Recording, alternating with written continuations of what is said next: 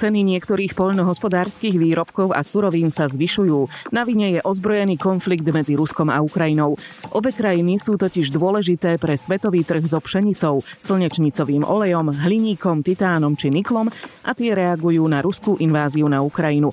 Rusko je jedným z popredných producentov plynu a ropy a investori teraz prepadajú panike z možného prerušenia dodávok.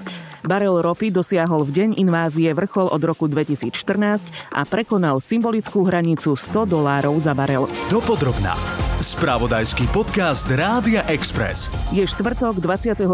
februára 4 hodiny ráno.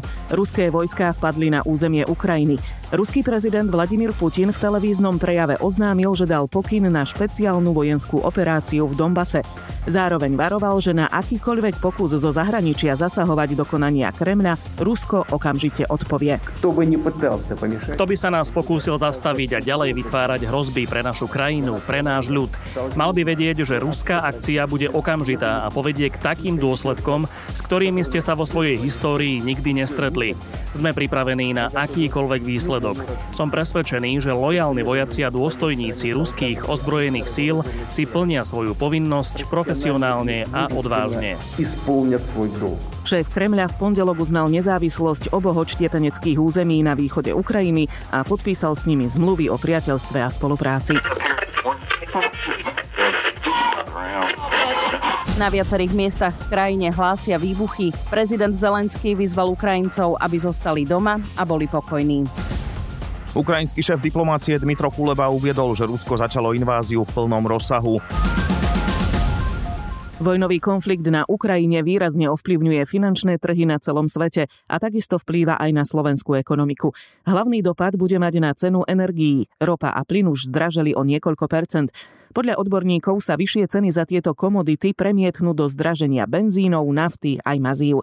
Podľa analytika Karola Hirmana to ale týmto nekončí. Bude to tlačiť aj na cenu iných komodít, ako je napríklad potraviny, stúpli nám ceny pšenice a podobne. Takže ten dosah bude prierezový cez všetky sektory, budú viac či menej postihnuté a samozrejme bude to tlačiť ďalej na infláciu, keďže ceny potravín a ceny energii sú jedným z kľúčových faktorov, ktoré vplyvajú na cenovú úroveň ako takú. Čiže máme ráta teda s tým ďalším zdražovaním. Čo všetko teda konkrétne pôjde hore? Ten inflačný tlak a teda ten cenový tlak bude e, na všetko, keďže nám vstúpajú základné ceny e, potravinových a energetických komodít. Vieme už aj konkrétne povedať, že ceny tých jednotlivých komodít, ako sa e, vyvíjajú na tých trhoch? Myslím, že všeobecne bol informácie v médiách. Ropa prelomila hranicu 100 dolárov, teda ropa Brent burzová ako etalónová.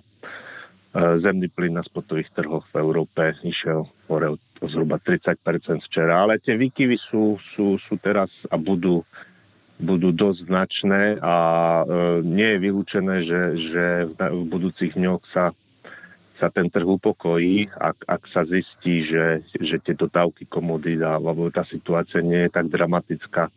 Našťastie nám končí snáď už to vykurovacie obdobie, blížime sa, vstupujeme do jary, takže to tiež znižuje tlak napríklad na energie, na spotrebu energie a tým, cenu, a tým aj prirodzene na cenu týchto komodít. A vieme, že že spojenci, e, tá Európska únia, Spojené štáty, Kanada, Austrália e, a ďalší, Japonsko a ďalší e, úzko spolupracujú už, už pred útokom Putina na Ukrajinu na, na riešení dodávok, hlavne povedzme skvapalneného zemného plynu do Európy tak, aby, aby naše zásobovanie malo síce buď možné problémy, ale zase na druhej strane, aby, aby sme nemali nejaké fatálne následky. Takže, takže to všetko určite prispieje k tomu, že, že tá situácia sa, je možné, že sa ukludní, keď stále nevieme, čo, čo urobí e, vládca v Kremli, ktorý nám mimochodom už krtí dodávky plynu, len pripomeniem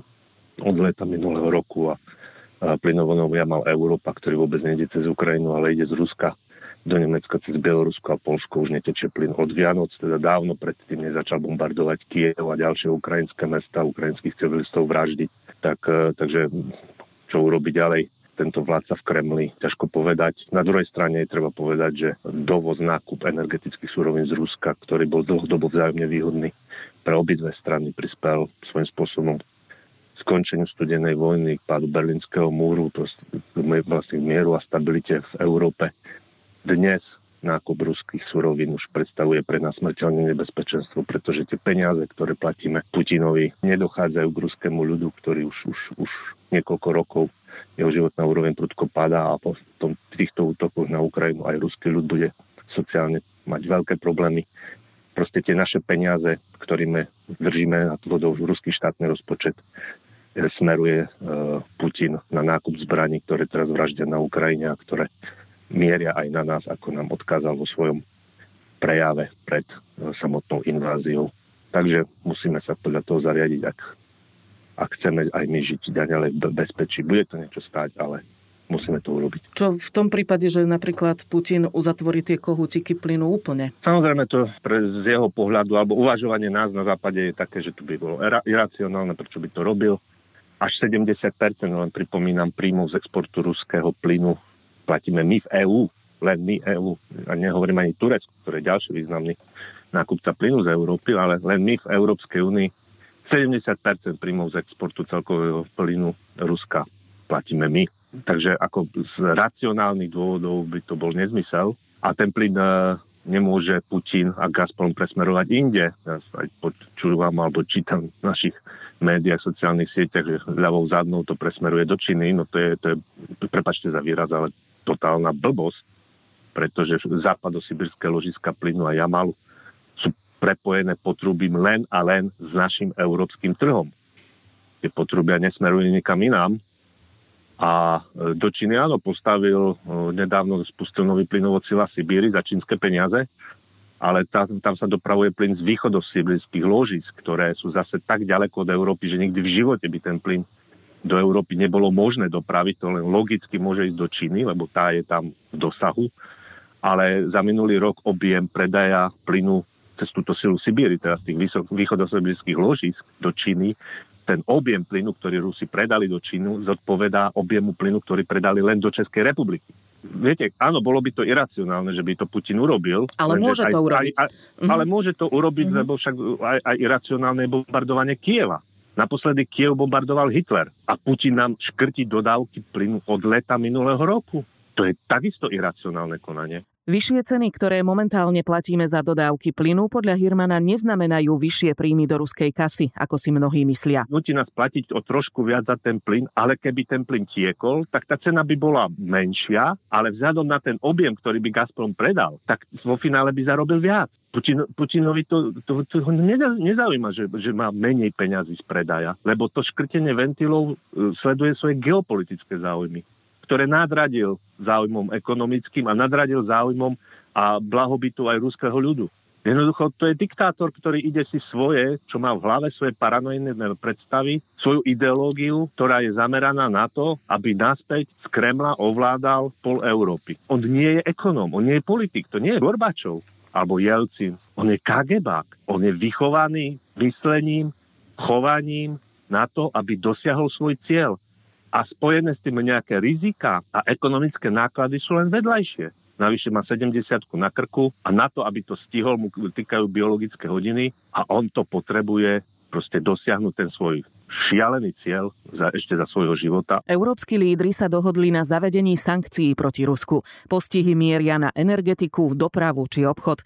Rusko avizuje odvetu. Podľa analytika sankcie ovplyvnia aj európsku ekonomiku. Aj doterajšie sankcie kritici tvrdia, že sú bezúbe a podobne. No to nie je pravda. Tie sankcie majú jasný negatívny dopad na ruskú ekonomiku, ktorý je aj vyčíslený, ale, ale sa to Putina nezaujíma a, a tí Rusi ani tomu ne, nevedia, ale alebo nie, nie sú zo svojej propagandy, ktoré sú, sú zaplavené nepredstaviteľnou propagandou, to naše si nevie predstaviť, čo sa tam deje. Nie sú vedomi toho, že, že ten pokles ich životnej úrovne, ktorý majú za posledné roky, je spojený aj s týmito sankciami a vlastne Putin ich oberá o ich peniaze. Áno, tie sankcie budú bolestné, ale viete, tu už ide o našu, to už nie je kliše, ale tu ide fakt o našu bezpečnosť. A bezpečnosť niečo stojí.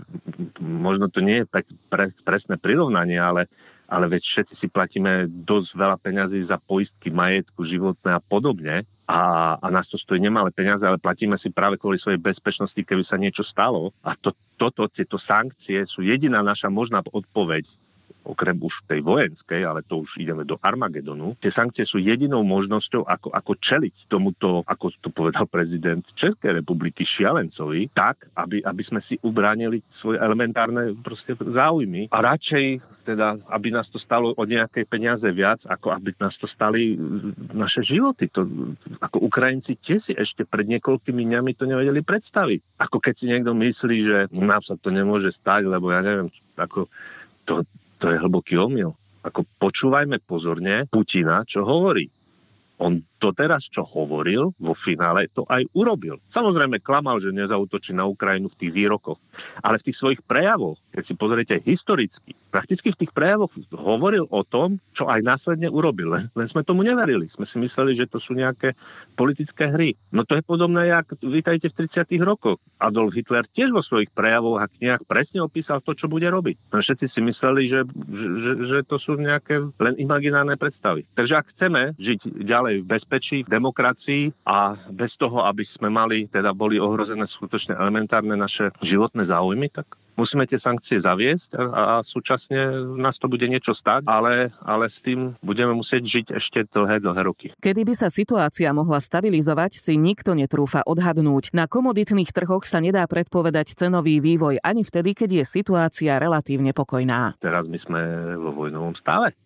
Ukrajina určite a my sme naspäť v časoch studenej vojny, ktorá ale, ale, ale je čím menej studená a čím čím ďalej je teplejšia. Táto situácia si myslím nebola ani v rokoch, určite nie v 80 rokoch e, pred skončením studenej vojny a ani proste po druhej, to je skutočne po druhej svetovej vojne sme v situácii, v akej sme nezažili v Európe, ale aj vo svete. Čo stály člen Bezpečnostnej rady OSN, jadrová supervermoc napadla susednú krajinu, najbližšiu susednú krajinu a berie jej územie a rozvraca jej, jej štátnosť, neuznáva jej štátnosť neuznáva jej demo- e, zriadenie, neuznáva vládu, ktorá bola zvolená v normálnych demokratických voľbách a prezident tejto super, jadrovej superveľmoci hovorí, že ide demilitarizovať a denacifikovať túto krajinu. Ako, ja už neviem, ako ďalej, e, aby sme si uvedomili, v akej, akom čase žijeme a že nejaká prognoza ďalších cien komodít, vzhľadom na to, že tento štát je súčasne významným producentom a dodávateľom týchto komodít pre nás, robiť nejaké, nejaké prognózy, že či sa to dá seriózne. Jedine, čo sa dá seriózne povedať, že musíme čo najmenej od neho nakupovať, lebo je to v našom záujme. Na záujme našej bezpečnosti a, a toto je jediný cieľ, o ktorom sa môžeme teraz baviť a musíme sa baviť, ako to urobiť čo najskôr, ale a s čo najmenšími negatívnymi dopadmi na nás. Teraz tie ceny asi vyskočili šokovo, možno sa tá situácia zlepší, ale zase príklad, teda pred Vianocami, keď bolo oznámené, že jamal Európu, Putin zastavil Gazprom, ceny plynu na spotových trhoch okamžite vybehli až na 200 eur za megawatt hodinu sa blížili. 200 eur. V zápätí po Vianociach, deň po Vianociach prišla informácia, že k Európe mierí flotila tankerov so skvapalneným plynom zo Spojených štátov a od iných dodávateľov. Cena zletela doslova do písmena za pár hodín na polovicu, zhruba 80-90 dolárov za megawatt hodinu a na tej okolo toho oscilovala až, až do, do tohto útoku Putina na Ukrajinu. Teraz vybehli tie ceny nad 100, dokonca dosahovali až 140, 130 eur za megawatt hodinu, ale, ale oscilovali aj medzi tou úrovňou zhruba 100, 100, 130, 140. Dopodrobná. Rusko sa v roku 2018 stalo najväčším svetovým exportérom pšenice. Spolu s Ukrajinou hrajú zásadnú úlohu pre výživu planéty a hovorí sa im aj sípka sveta. Analytici sa obávajú najmä o vývoz z Ukrajiny. Cena pšenice vo štvrtok na poludnie vystúpila na doteraz nevydanú hodnotu 344 eur za tonu. Ukrajina je štvrtým najväčším svetovým vývozcom kukurice. Smeruje aj k tomu, aby sa stala tretím najväčším vývozcom pšenice za Ruskom a Spojenými štátmi.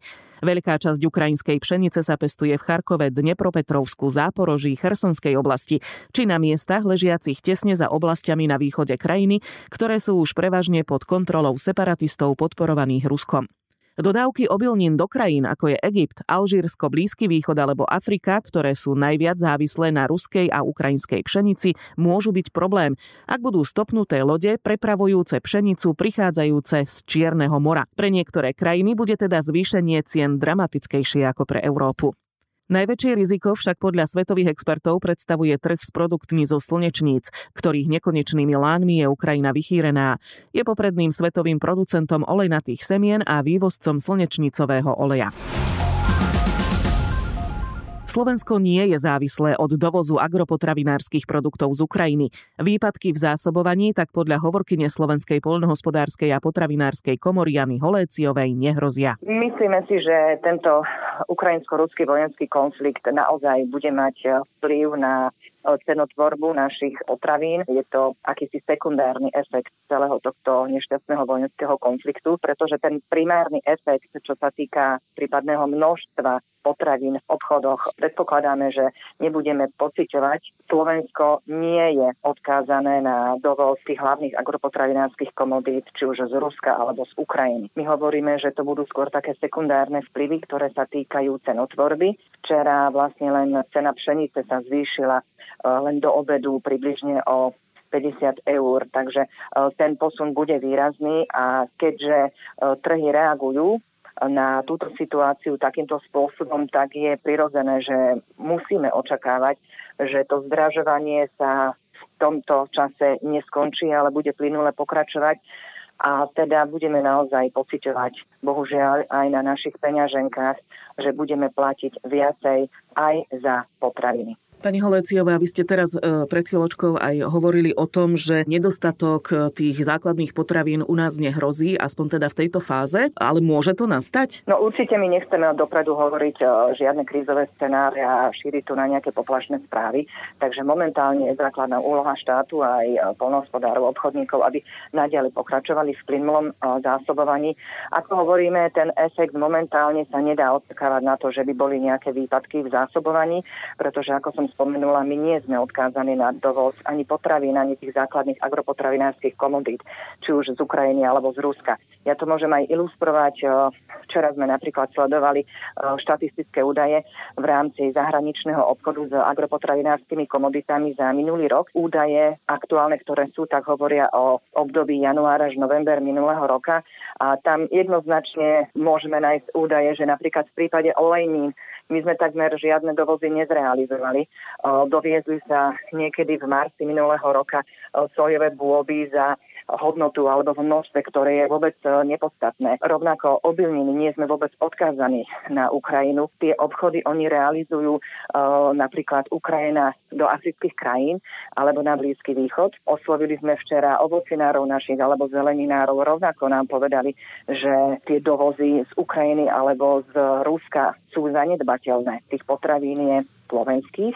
Na pultoch obchodných reťazcov viac ako 40% čo samozrejme je veľmi nedostatočné číslo a zvýšok tých plus minus 60% predstavujú zahraničné dovážané potraviny. Okolo 91% týchto dovážaných potravín predstavujú potraviny, ktoré k nám putujú z krajín Európskej únie. Čiže z tohto pohľadu, ak chceme hovoriť o tom, že akým spôsobom sa ukrajinský konflikt môže odraziť na zásobovaní potravinami v našich obchodoch, tak už len tie čísla nám naznačujú, že naozaj takmer všetko množstvo potravín, ktoré sa k nám dováža, je z krajín Európskej únie.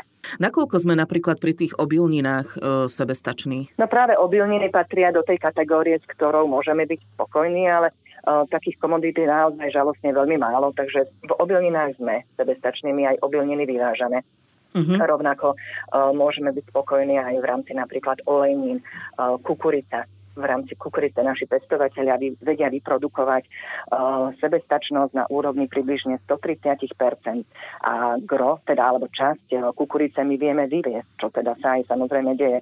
No a sme sebestační napríklad aj v produkcii cukru, tam je to okolo 120% Akýkoľvek konflikt, každý jeden, aj ten sebe menší problém, sebe menší konflikt musí byť naozaj do budúcna veľkým jasným impulzom pre náš štát, aby sme efektívne a naozaj systémovo a zodpovedne riešili otázku potravinovej sebestačnosti na Slovensku, pretože momentálne naozaj je situácia taká, že štát vlastných občanov vie nasýtiť len v rámci, keď hovoríme o potravinovej sebestačnosti, len približne na 40% Na záver, pani Holeciová, ešte predsa mi nedá sa opýtať, že ktoré také komodity z Ukrajiny dovážame najviac? Tak ako som spomínala, naozaj my nie sme závislí od uh, ukrajinských uh, potravín, uh, ale predsa realizujeme nejaký zahraničný obchod, či už je to dovoz alebo vývoz.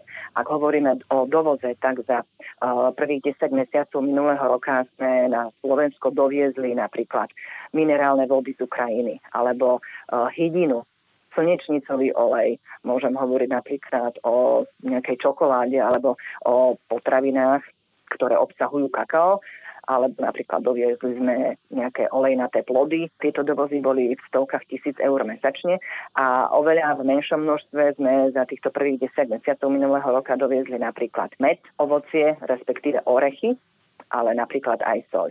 No a keď teda ešte máme sa tak bližšie pozrieť napríklad na Rusko, tak uh, tie dovozy v 100 tisícoch eur mesačne uh, za tých prvých 10 mesiacov minulého roka uh, predstavovali dovozy rybieho file a, alebo ostatných produktov uh, rybých. Už taký ten menší objem, čo sa týka dovozu ruských potravín, produktov, tak predstavovali napríklad produkty ako je chlieb, alebo nejaké koláče, alebo sušenky, ktoré napríklad obsahujú aj kakao. Sú to potraviny, ktoré možno ani netušíme, že máme niečo také na slovenskom trhu. Zásobovanie našich obchodov je teda plynulé a žiadny dôvod na paniku nie je. Naši polnospodári, potravinári to dokázali, aj dokazujú doteraz. Mali sme teda tu na, alebo máme tu doznievajúcu pandémiu, vlnu Omikronu, takže my si nemyslíme, že momentálne by mali naši spotrebitelia nejakým spôsobom začať panikáriť tie obchody, to zásobovanie je plynulé, trh je plynulý. Áno,